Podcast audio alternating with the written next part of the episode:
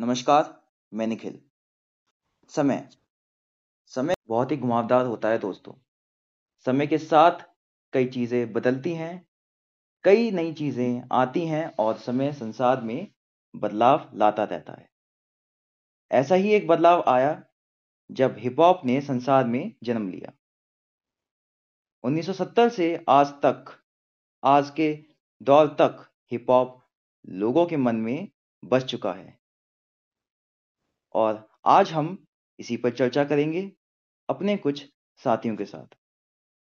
लेकिन उससे पहले मैं इस एपिसोड की जो डोर है, उसको कस कर बांधना चाहता हूँ और अपनी कुछ पंक्तियों से शुरुआत करना चाहता हूँ। तो मेरी कुछ पंक्तियाँ ऐसी हैं, गौर से सुनिएगा। नए दौर की रीत है। विचारों की धाराएँ बहने दो। युवाओं की ये जिद है, बंधन की दीवार ढहने दो। ये खुले आसमान एक कागज़ है, जिस पर स्याही चलने दो। आज रैप का दौर है, कलमकार को लिखने दो, समय के साथ चलने दो, सच की आवाज़ बनने दो। तो ये मेरी कुछ पंक्तियाँ थी। शायद आपको पसंद भी आई होंगी। आप समझ भी गए होंगे इस पंक्तियों का जो मूल भाव है। अब और समय न गवाते हुए हम आज के गेस्ट का स्वागत करते हैं, जो कि हैं युवा। युवा फाउंडर और मेंबर हैं स्याही रिकॉर्ड्स के। दूसरे जो हमारे गेस्ट हैं, वो हैं कफ़ीर। कफ़ीर को फाउंडर और मेंबर हैं स्याही रिकॉर्ड्स के। और जो तीसरे जो हमारे गेस्ट हैं, वो हैं किंग एपी जो कि को फाउंडर और मेंबर हैं स्याही रिकॉर्ड्स के। तो हम आपका स्वागत करना चाहते हैं। थैंक यू धन्यवाद। धन्यवाद।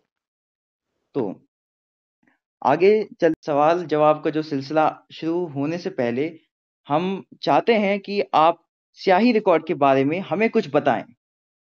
तो कोई बता सकता है मुझे स्याही रिकॉर्ड के बारे में कुछ डिटेल्स जो कि हम साझा कर पाए अपने श्रोताओं के साथ? स्याही रिकॉर्ड्स 27 अगस्त को स्टार्ट हुआ था। हम लोगों ने काफ़ी काफ़ी टाइम बाद मतलब इस पूरे गेम में या कह लो, या सीन में रह के कुछ साल तक के, जब बिगिनर्स को जो होता नहीं है कि एक जो झेलना पड़ता है कि जैसे कोई स्टार्टअप जिसको नहीं मिलता बिगिनर्स को स्टार्टिंग जो हिप हॉप कर रहे हैं, जो इनको कुछ एक डायरेक्शन नहीं मिलता, जो इधर उधर भटके ना या जिन, उनके साथ मतलब कुछ ऐसा कह सकते हैं कि छल कपट। टाइप का या जो फ्रॉड टाइप का जो होता नहीं आज अक्सर सुनने में जो आता है जी जी जी। वो चीज़ें ना हो जो हम लोगों के साथ एक टाइम पे हुई थी। अच्छा। तो मेन मोटिव यही है मतलब जो हम लोग से जो यंगस्टर हैं उनको सी, सीधे डायरेक्शन में लेके चलने के लिए। ठीक है। हम लोगों की सही रिकॉर्ड जिसका नाम है। ठीक है। तो जो स्याही रिकॉर्ड है उसका जब मैंने अबाउट देखा था जब उसकी डिटेल्स मैंने देखी थी तो हम्म। मैंने ये पाया था कि आपने लिख रखा है let's work together let's grow together तो जी, यही जी। मोटिव है स्याही रिकॉर्ड का जी जी। यही मोटिव है जी बहुत ही अच्छा आपका इनिशिएटिव है कि आप यंगस्टर्स को आगे ला रहे हैं एक मेन स्ट्रीम में लाने की कोशिश कर रहे हैं बहुत ही अच्छी बात है तो इसी के साथ हम सवाल का सिलसिला शुरू करते हैं और आपसे कुछ सवाल पूछे जाएँगे। आप तैयार हैं उसके लिए? जी तैयार है। तैयार है। तो आपसे कुछ सवाल पूछे जाएँगे। आपसे आशा की जाती है कि आप जवाब है जो अच्छे से देंगे। तो पहला सवाल ये है कि आप रैप को किस तरीके से देखते हैं? उसकी डेफिनेशन आप क्या देना चाहते हैं? उसकी क्वालिटीज क्या देखते हैं? आप एक रैपर के अंदर क्या क्वालिटीज देखते हैं? जो कि उसको सही मायने में रैपर कहलाती है। रैपर एक एक आर्टिस्ट होता है जो शायद मेरी मेरे नज़रिए से अगर देखा जाए तो कि एक जो मतलब एक आर्टिस्ट जो अपनी फीलिंग्स जो होती है जी। जो एक म्यूज़िक से जो कनेक्ट करके बोल सकता हो। जी जी। वो रैपर या आर्टिस्ट जो अपनी कला जो दिखाता है लोगों के सामने जो फील करता है चाहे वो किसी भी मूड में हो या जो भी हो तो एक एक्सप्रेशन जो होता नहीं है जी जी। फ़ैशन बोल लो या एक्सप्रेशन कह लो। हाँ, अंदर की फीलिंग्स जो होती हैं। अंदर की फीलिंग जो एक्सप्रेस करता है जो लोगों के सामने रखता है पहली चीज़ करेज जो लाता है ना वो रैपर है। अच्छा। अच्छा तो आपने बहुत ही अच्छी तरीके से मुझे जवाब दिया। तो ये देखा जा रहा है रैप सीन में कि डिस कल्चर हम्म। बहुत चल रहा है। हम देखे देखते हैं कि लोग एक दूसरे को क्रिटिसाइज करते हैं किसी बात पे किसी चीज़ पर। तो क्या आप डिस कल्चर को सपोर्ट करते हैं? क्योंकि एक तरीके से डिस कल्चर आज के जमाने में हेट पैदा करता है ग्रुपिज्म हो जाता है किसी एक आर्टिस्ट का एक ग्रुप बन जाता है किसी दूसरे आर्टिस्ट का एक ग्रुप बन जाता है। तो क्या आप डिस कल्चर को सपोर्ट करते हैं और अगर सपोर्ट भी करते हैं तो आप क्यों करते हैं? पहली चीज़ हिप हॉप एक कॉम्पिटिटिव जॉनर है। जो जब रैप में या रैप सीन में कोई एक ऐसा इंसान बोलता है कि या क्लेम करता है खुद को कि I'm बेस्ट या I'm better what are you doing या जो भी जो तुम कर रहे हो मैं उससे बेस्ट हूँ तो उसको प्रूव भी वहाँ पे उस रैप में करना पड़ता है। तो कुछ लोगों को शायद लगता है कि नहीं ये ऐसा कुछ नहीं है रियलिटी नहीं है। तुमसे बेटर भी हम लोग हैं मतलब कुछ लोग हैं। अच्छा। तो इस वजह से जो एक होती है नहीं दरार मतलब एक पॉइंट पे मीट नहीं होना। एक पॉइंट पे मीट नहीं होना जो जिसने क्लेम करी है एक रैपर ने। तो वही चीज़ है कि जब जिसको जो गलत लगता है वो अपना पॉइंट ऑफ़ व्यू रखता है। अच्छा। हाँ। तो तो आपको लगता नहीं है कि इससे हेट पैदा हो रही है इससे ग्रुपिज्म हो रहा है? क्योंकि रैप सीन का जो रैप का जो मेन मकसद होता है वो होता है कि जो सोशल इश्यूज़ हैं और हम्म, जो कि समाज की जो चीज़ें हैं वो उठाई जाएँ। और अगर आर्टिस्ट जब इन चीज़ों में फंसेगा तो आपको लगता नहीं है कि वो एक जो मोटिव होता है रैप का जो असली मोटिव होता है उससे वो भटक जाता है? लगता नहीं है आपको ऐसा? वो उनके वो उनकी खुद की चॉइस है ना? जी जी जी। वो उनकी खुद की चॉइस है कि वो अगर उनको कुछ चीज़ गलत लगी है तो वो बोलना चाहते हैं। वो उनका खुद का डिसीज़न होता है। अच्छा। वो डिस करें या या ना करें ये उनके उनके माइंड के ऊपर है। इसमें हम लोग कुछ नहीं कर सकते ना। हाँ ये तो बात आपने बिल्कुल सही कही है। तो आपके जो जवाब मैं सुन रहा हूँ वो बहुत ही अच्छे हैं और इसके साथ मैं आपको कहना चाहता हूँ कि जिस तरीके से आप जवाब दे रहे हैं, उससे साफ़ तौर पर पता लग रहा है कि असलियत में रैप सीन में क्या चल रहा है और बेसिक जो डेफिनेशन होती है रैप की वो क्या है। तो मैं आपसे एक चीज़ और बोलना चाहूँगा कि आज हम देखते हैं कि रैप किस तरीके से मेन स्ट्रीम में आ रहा है, लोग रैप को पसंद कर रहे हैं, उनके दिल में बस चुका है रैप। तो इसके साथ चलते चलते हम ये देखते हैं कि कुछ जो रैपर्स हैं वो अपने गाने में, अपने गानों में ड्रग्स वगैरह, जैसे कि ये चीज़ें होती हैं अनवांटेड चीज़ें होती हैं, वो दिखाते हैं। गन्स ड्रग्स और और भी बहुत सारी चीज़ें हैं जो कि वो पोर्ट्रे करते हैं अपने गानों में। तो क्या ये सही बात है? क्योंकि मैं आपको फॉर एग्जांपल बता दूँ कि रागा का भी नया गाना आया था एक एक फ्री स्टाइल आया था जिसमें कि उसने साफ़ तौर पर ड्रग्स दिखाए थे। तो ये क्या आपको लगता है कि ये सही चीज़ है? ये हटनी चाहिए रैप सीन से? भाई देखो पहली चीज़ हिप हॉप और रैप दोनों अलग अलग चीज़ें हिप हॉप लाइफस्टाइल है जो वो लोग कर रहे हैं वो लाइफस्टाइल अपनी शो कर रहे हैं ठीक है? अच्छा।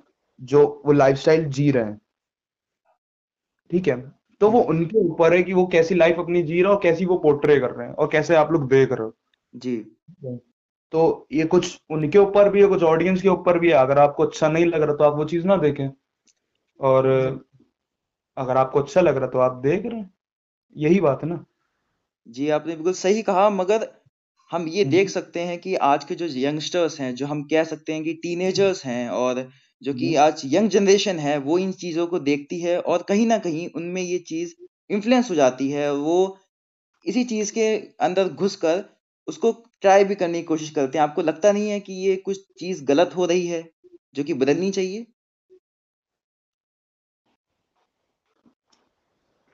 वैसे थोड़ी सी रिस्पॉन्सिबिलिटी तो आ जाती है इसके साथ अगर आप आइकॉन टाइप के हैं तो। तो होनी तो चाहिए ना रिस्पॉन्सिबिलिटी आप ये कहना चाहते हैं? हाँ होनी चाहिए वैसे रिस्पॉन्सिबिलिटी इस बारे के बारे में। अगर आपकी लिसनर्स ज़्यादा हैं तो आपको ये थोड़ा बहुत चलना चाहिए कि हमें देखने वाले फिर आगे हमें फॉलो भी कर सकते हैं लाइक दैट तो डिस कल्चर आज के ज़माने में एक बहुत ही मेन स्ट्रीम में चल रहा है और हम ये देख सकते हैं कि जब इंसान को किसी बात का दुख होता है या इंसान को किसी चीज़ का मलाल होता है तो वो दूसरे को क्रिटिसाइज करता है अपनी बात बोलता है। और आज के ज़माने में रैपिंग एक ऐसा मीडियम है बन चुका है जिसके ज़रिए लोग अपनी बात रख रहे हैं। तो ये बहुत अच्छी बात है। डिस कल्चर का को अगर हम दूसरे नज़रिए से देखें अगर हम पॉजिटिव नज़रिए से देखें तो ये बहुत ही अच्छी चीज़ है जो कि आज हम रैपिंग में देखते हैं। तो इसी के साथ आगे बढ़ते हुए मैं आपसे ये पूछना चाहता हूँ, आप, आपसे ये व्यक्तिगत सवाल पूछना चाहता हूँ कि आपने रैपिंग क्यों स्टार्ट की और आपका रैपिंग में घुसने का क्या एक मोटिव था और आप किस रैपर को फॉलो करते हैं और क्यों करते हैं, उनमें क्या क्वालिटीज आपको पसंद आती है?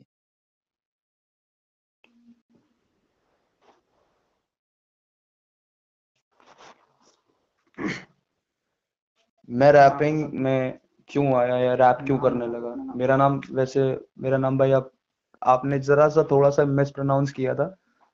वो काफिर है। अच्छा काफिर ओके ठीक है। तो मैं रैपिंग में क्यों आया और मैं रैप क्यों करने लगा? Cause मुझे जो एक शाय पर्सन नहीं होता क्लासरूम में मतलब जो बहुत ही काफ़ी एकदम इनोसेंट सा बंदा जो बोल नहीं पाता है मतलब किसी के सामने। जी जी। कह लो कि चुपचाप रहने वाला मतलब किसी से कोई ज़्यादा इन्वॉल्व ना लेने वाला सराउंडिंग्स में। तो म्यूज़िक जब सुना हिप हॉप रैप सुना हमने तो ऐसा लगा जैसे कि ये चीज़ मेरे टाइप की चीज़ है। मैं इस पे बोल सकता हूँ जो मेरे अंदर की फीलिंग्स हैं। सो so, इस मतलब ये कह सकते हैं आप कि 2015 से ही लिखना हम लोगों ने स्टार्ट किया था मतलब मैंने स्टार्ट किया था। अच्छा। तब से तो वही अब लगा कि जैसे ये कनेक्टिविटी नहीं होती म्यूज़िक से म्यूज़िक से भी काफ़ी पहले से लगाव था। अच्छा। तो इस वजह से और रैप हमारी टाइप की चीज़ लगी जिसमें हम बोल सकते हैं। हम्म। हिप हॉप की सबसे बड़ी अच्छी चीज़ ये है कि ये फ्रीडम देती है। जी ये तो आपने बिल्कुल सही बात कही। ये फ्रीडम देती है कुछ भी आपको बोलने का जी जी जो जी। आपके अंदर है। हम्म हम्म।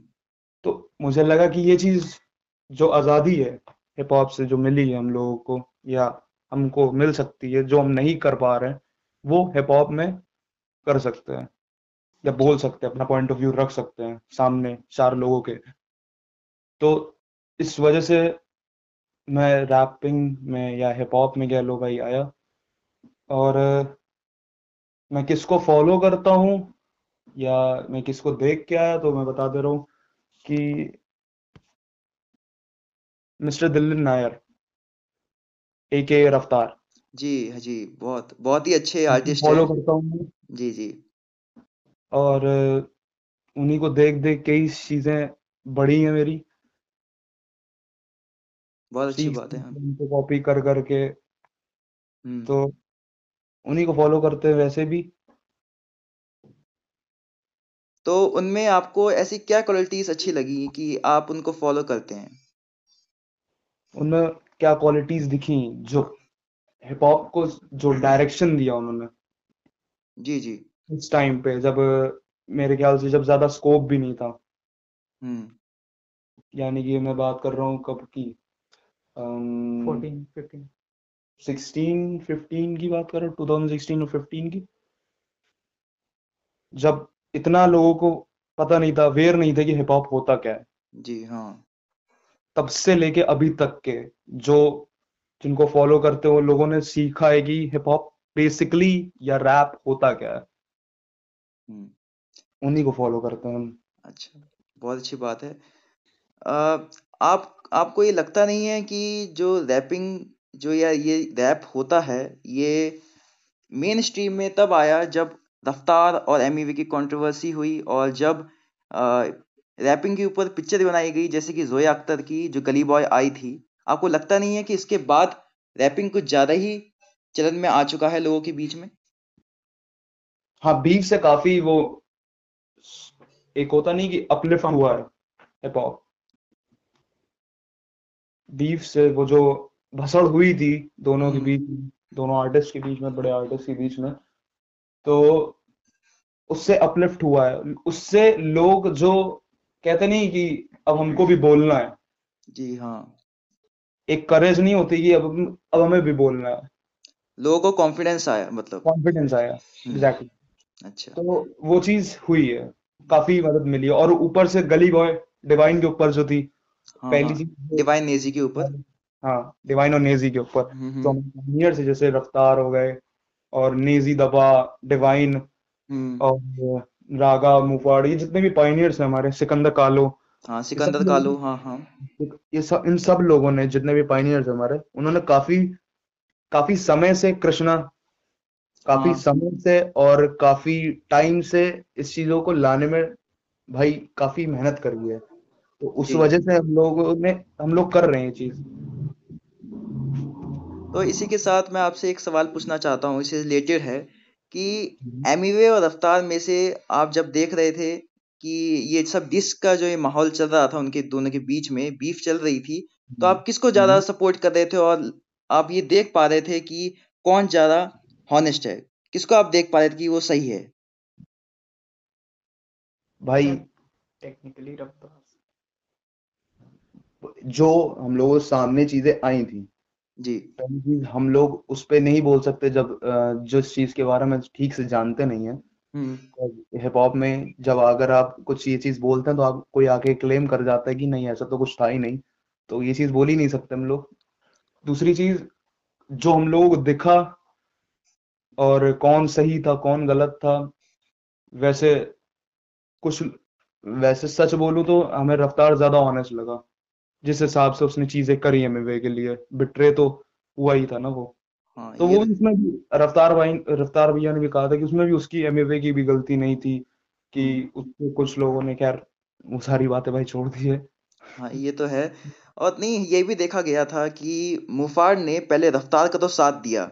मुफार ने एक हम्म। गाना निकाला था एक डिस निकाला था एम के खिलाफ और पहले हम्म। तो उसने रफ्तार का साथ दिया फिर रफ्तार के वो खिलाफ हो गया। ऐसा क्यों हुआ और आपको लगता नहीं है कि अगर उसको इतनी ही रंजिश थी रफ्तार से तो उसको डिस नहीं निकालना चाहिए था एमिवे के खिलाफ? रफ्तार का सपोर्ट नहीं करना चाहिए था। भाई उसका वो ओपिनियन है। भाई वो जो फील करा उसने वो चीज़ करी है ना? जी। इसमें हम लोग कौन होते हैं जज करने वाले कि उसके ऊपर क्या हुआ? है पहली चीज़ दूसरी चीज़ कि भाई हम लोग एज एन ऑडियंस ऑडियंस तो भाई हम लोग यही जज कर सकते कि भाई ये सही था ये गलत था। या हम लोग एज एन ऑडियंस कह सकते हैं कि हाँ मुंहफाड़ गलत था अपनी जगह पे। रफ्तार ने इतना सब कुछ किया। हम्म। पर अगर एज एन आर्टिस्ट हम लोग देखें तो भाई हम लोग कुछ नहीं बोल सकते क्योंकि वो उनका उनकी मैटर ऑफ़ चॉइस उनकी थी। जी जी बोल सकते।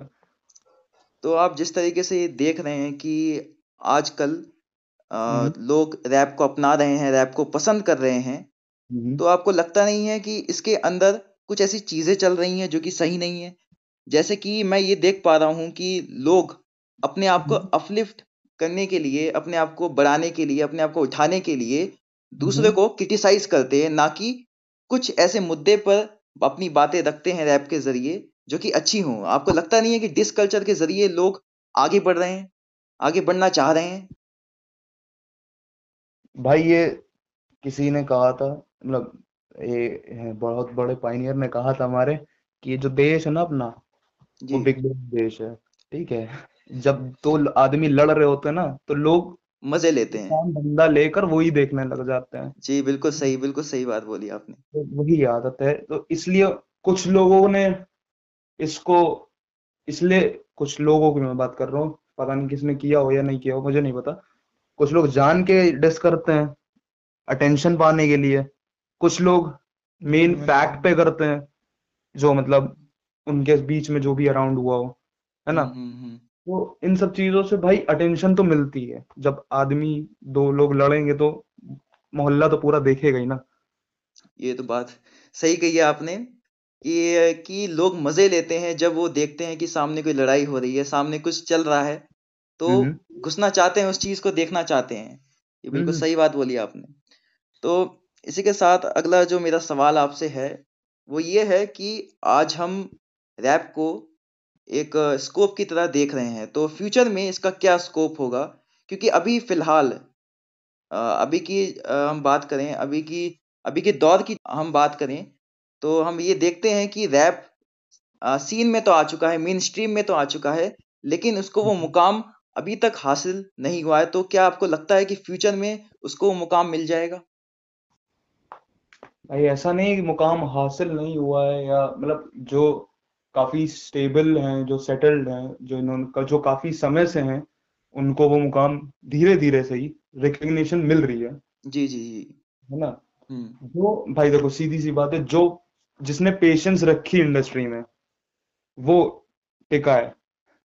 जिसको ट्रेंड बनने का शौक है वो इतना नहीं चला है। जानते होंगे किसी को भी आप उठा लो। हाँ हाँ ये तो सही बात कही। तो वही चीज़ है जिसने पेशेंस है उनको वो मुकाम मिला है।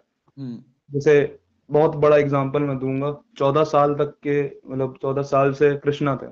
अब जाके उनको वो रिकग्निशन मिली है। हम्म, उस लेवल हम्म। की। जी। है ना? तो वही चीज़ है। ऐसे ही एक रैपर है सिकंदर कालो सिकंदर कालो हाँ सिकंदर कालो। हाँ वो भी बहुत सालों से रैप कर रहे थे और अभी जाके उनको चांस मिला है कि वो लोगों के सामने अपनी बात अच्छे से कर पा रहे हैं। ये, ये भी देखा जा रहा है और पर ये है ना कि हम लोगों को समझ में दे रहा है कि रैप चीज़ रैप ये चीज़ जो है हम लोग को देर में समझ में आया कि ये चीज़ रियल थिंग है और जो हम लोग पहले सुन रहे थे वो चीज़ नहीं। मतलब वो जो ढुपचिक और क्लब वाले बैंगर वो चीज़ रियलिटी नहीं थी। जो अब सुन रहे वो चीज़ थी हिप हॉप की। लेकिन तो हम लोगों का ऑडियंस एज एन ऑडियंस जो है ना हम लोग स्लो है। वो लोग नहीं वो अपने अपने टाइम पे तेज थे। तो इसी के साथ मैं आपसे एक, एक और सवाल पूछना चाहूँगा कि हम पहले देखते थे कि कवि कविताएँ लिखते थे तो आज आप कह सकते हैं कि रैपर्स हैं वो मॉडर्न कवि हैं। मॉडर्न कवि हाँ है। क्योंकि जब आप को मतलब जब एक आर्टिस्ट जब अपनी डीप या जब अपनी लाइफ लिखता है या जो जो वो एक फील करता है जब वो लिखता है तो उससे बड़ा शायर आपको कभी नहीं दिखेगा। जो मतलब अपने डार्क टाइम से जब गुजरता है। बहुत अच्छी बात हाँ, है। सकते कि मॉडर्न कवि है? हम्म। बहुत अच्छी बात कही आपने। तो आप क्या देखते हैं कि जो अभी हम देख पा रहे हैं कि जो रैप है वो बच्चे उसको अपना रहे हैं। उसको साथ में लेके चल रहे हैं मगर वो कहीं ना कहीं अपनी जो एकेडमिक्स है उसको भी साइड में रख रहे हैं। तो आपको लगता नहीं है कि इस चीज़ को बैलेंस करना चाहिए कि उनको समझना चाहिए कि हम पढ़ाई को और जो रैपिंग है उसको बैलेंस करके चलें क्योंकि पढ़ाई बहुत ज़रूरी है। ये तो आप मानेंगे कि पढ़ाई बहुत ज़रूरी है लेकिन रैपिंग के चक्कर में अगर हम पढ़ाई छोड़ देते हैं फिर उसका फ़ायदा क्या है? आपको लगता है ऐसा? नहीं नहीं हमें ऐसा नहीं लगता क्योंकि मैं खुद ही मैं किंग एपी हूँ। जी जी। तो मैं रैपिंग के साथ साथ मैं तैयारी भी कर रहा हूँ डॉक्टरी की। मतलब NEET I want to become a doctor. अच्छा अच्छा। Side by side. तो देखा जाए तो घर वालों की भी बात सही होती है कि पढ़ाई लिखाई वाला सीन पता है बिना पैसे से कुछ नहीं होने वाला। ये तो बात सही है। तो देखें तो पढ़ाई ज़रूरी है इसके साथ साथ बाकी आपकी नॉलेज ही बढ़ती है उससे। तो मेरे हिसाब से तो पढ़ाई सही है। मतलब आप ये भी करिए वो भी करिए। बैलेंस बना के चलना पड़ता है। जैसे मैं चल रहा हूँ। एक एज एन हॉबी रैप को अगर लिया जाए जैसे एक म्यूज़िक हॉबी होती है। हम्म, जी। वैसे लेके चले तो बैलेंस रख के या जैसे एक हॉबी होती है ना म्यूज़िक सीखना साइड बाय साइड है ना? जी तो एज एन हॉबी लेके चले और जो आपका गोल है उसको साथ में लेके चले तो आपके लिए बेनिफिट रहेगा। अगर आप एक चीज़ पर डिपेंड डिपेंड रहते हैं तो उसका आपको देखना पड़ता है कि उससे चीज़ें हमको कोई फ़ायदा हो रहा है या नहीं। और आप एक चीज़ और कर सकते हैं इसमें जिस लाइक आप जैसे पढ़ाई कर रहे हैं साइड बाय साइड अपनी हॉबी जैसे लाइक म्यूज़िक है आप बनाना चाहते हैं तो आप हम्म। उसे साइड बाय साइड लेते चलिए। जब आपकी पढ़ाई कंप्लीट हो जाए आप एक ऐसे मुकाम पे हैं कि आपके पास पैसे आ रहे हैं आपके स्टडीज़ के थ्रू जी। वो फिर आप उसको अपनी जो हॉबी है म्यूज़िक उसको आप पोर्ट्रे कर सकते हैं आगे। तो बहुत अच्छे तरीके से कर सकते हैं। ये तो बात बिल्कुल सही कही आपने। जी। अगर अगर आप कहना चाह रहे हैं कि जो बच्चे हैं या जो एकदम पढ़ाई छोड़ने की बात कर रहे हैं या जो सिर्फ़ इसी में देख रहे हैं तो ये चीज़ गलत है क्योंकि उनको नहीं पता है कि इससे चीज़ें उन इससे क्या चीज़ें हो सकती हैं या क्या हम लोगों को डिफ़िकल्ट नहीं ये कह सकते कि इनको खुद को भी नहीं पता है कि भाई चार पैसे तुम्हारे पास आ रहे हैं उस चीज़ से जब तुम्हारे पैशन का फ़ायदा ही क्या? जब तुम्हारे पास चार पैसे नहीं आ रहे घर पे। बिल्कुल सही बात है। है ना? हम्म। तो पैशन अपनी जगह है लेकिन साइड बाय साइड जो अर्निंग भी ज़रूरी है या अर्निंग कह लो या पढ़ाई कह लो पढ़ाई तो सबसे ज़्यादा ज़रूरी है उसके बाद आप चाहे जो करिए। हम्म। पहले पढ़ाई कर लें उसके बाद देखते हैं। ऐसे ही हम एक आर्टिस्ट की आपको बात बता सकते हैं कि किंग आप जानते होंगे किंग को? जी जी। ज- जो कि एमटीवी हसल में भी आया था। तो हम्म किंग की अगर मैं बात करूँ तो किंग एक गवर्नमेंट जॉब कर रहे थे और साइड बाय साइड वो रैपिंग भी कर रहे थे। तो जब वो एमटीवी हसल में आए थे जब मैंने उनको देखा तो मुझे लगा कि ये ये जो बंदा है ये बिल्कुल सही चीज़ कर रहा है। ये बैलेंस करके चल रहा है अपनी चीज़ों को। और आज वो इस मुकाम में पहुँच चुके हैं कि वो रैपिंग स्ट्रीम में बहुत मेन स्ट्रीम में पहुँच चुके हैं और उनके गाने बड़े ही अच्छे आ रहे हैं। आपने देखे भी होंगी उनकी एल्बम अभी आई थी कार्निवल जी। जी। हम्म तो अभी मैं आपसे एक स- एक और सवाल पूछना चाहता हूँ कि आप हनी अ, हनी सिंह का कमबैक तो आपने देखा ही होगा। हम्म तो हनी सिंह के जो गाने अभी आ रहे हैं क्या आपको वो सही लग रहे हैं? क्या वो आपको लग रहे हैं कि जो उनके पहले गाने आते थे उनसे अलग गाने आ रहे हैं कि थोड़ा बहुत वही सेम जॉनर उनका रहा है? नहीं देखा जाए तो चेंज हुआ है क्योंकि एक मतलब आपने हनी सिंह के इंटरव्यूज़ में देखा होगा कि वो कहते हैं वो आगे का म्यूज़िक बनाते हैं। जी। अगर आपने नोटिस किया हो तो उनका ये कहना है कि वो दस साल से आगे का म्यूज़िक बनाते हैं। जी जी। तो वही चीज़ है। पहले से हनी भैया मतलब काफ़ी चेंज हुआ है। वो उनके रिसेंट इंटरव्यूज़ में हम लोग ने ये भी देखा है कि वो कहते हैं कि अब मेरे अंदर ज़्यादा मैच्योरिटी आ गई है। मतलब काम को लेके। हम्म हम्म। तो हुआ है थोड़ा बहुत। हिप हॉप और मतलब हनी भैया जो करते हैं वो पॉप है। हिप हॉप का ब्लेंड जो कहते हैं? हाँ हाँ जो हम म्यूज़िक और पॉप को हम ब्लेंड करते हैं तब। हाँ हाँ हाँ हिप हॉप और पॉप ब्लेंड करते हैं वो। जी जी जी जी। करते हैं। ये अब आपसे मैं एक सवाल एक और पूछना चाहूँगा कि आप पाकिस्तानी रैपर्स के बारे में क्या सोचते हैं? जबकि जबकि ये देखा जाता है कि वो अपने गानों में कभी ना कभी जो इंडियन रैपर्स हैं उनको डिस कर देते हैं और जो इंडियन रैपर्स हैं वो उनको ज़्यादातर कुछ बोलते नहीं उनको डिस नहीं करते मगर वो इस चीज़ का फ़ायदा उठा रहे हैं और इंडियन रैपर्स को डिस कर रहे हैं। आपको क्या लगता है पाकिस्तानी रैपर्स के बारे में? भाई कहीं ना तो कहीं से अटेंशन चाहिए ना। ये तो बात सही है। अटेंशन? की बहुत ज़रूरत है। बहुत ज़रूरत है। तो अब जब देखो भाई हम लोग वैसे ही बड़े भावुक होते हैं इन सब चीज़ों के देश के मामले में ना। हम्म। हम्म तो अगर वो उधर से आएगी तो उधर से तो जाएगा ही कुछ ना तो कुछ। ये तो है। है ना? तो इसी वजह से वो लोग करते हैं। वो चाहते हैं कि हम लोग उनको दें वो चीज़। वो अटेंशन दें। तो पर भाई इतने भी नहीं है ना कि खैरात में थोड़ी ना बट रहा है कि हर चीज़ दे दें हम आपको। ये तो बात है। तो अ, एक और सवाल है आपसे कि हम ये देख रहे देख पा रहे हैं कि जो अभी रैप सीन जो चल रहा है जो रैप का जो माहौल चल रहा है उसमें दिल्ली और हम्म। मुंबई बहुत आता है तो हम्म। आपको लगता नहीं है कि दिल्ली मुंबई नहीं आना चाहिए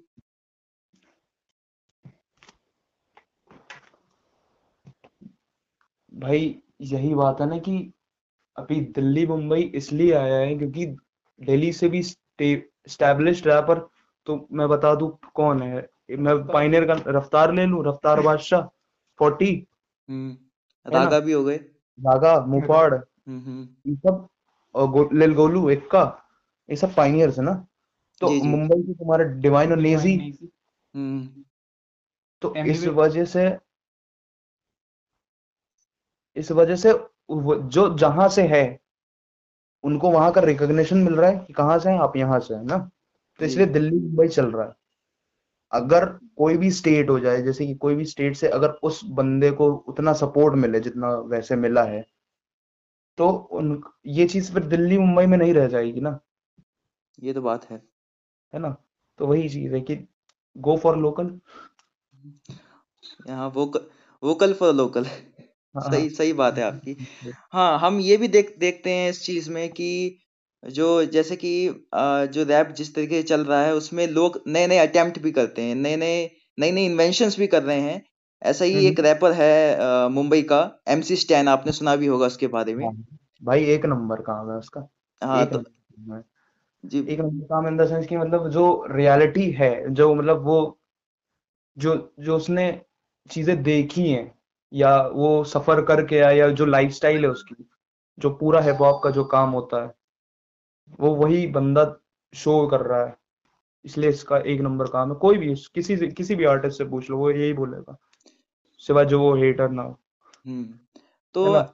आपको क्या लगता है कि एमसी स्टैन जैसा ही जैसे एमसी स्टैन मुंबई का है पुणे का है तो वैसे ही हम्म। कोई आपको लगता है कोई दिखता है जो दिल्ली में है? दिल्ली में कोई ऐसा रैपर है? दिल्ली में?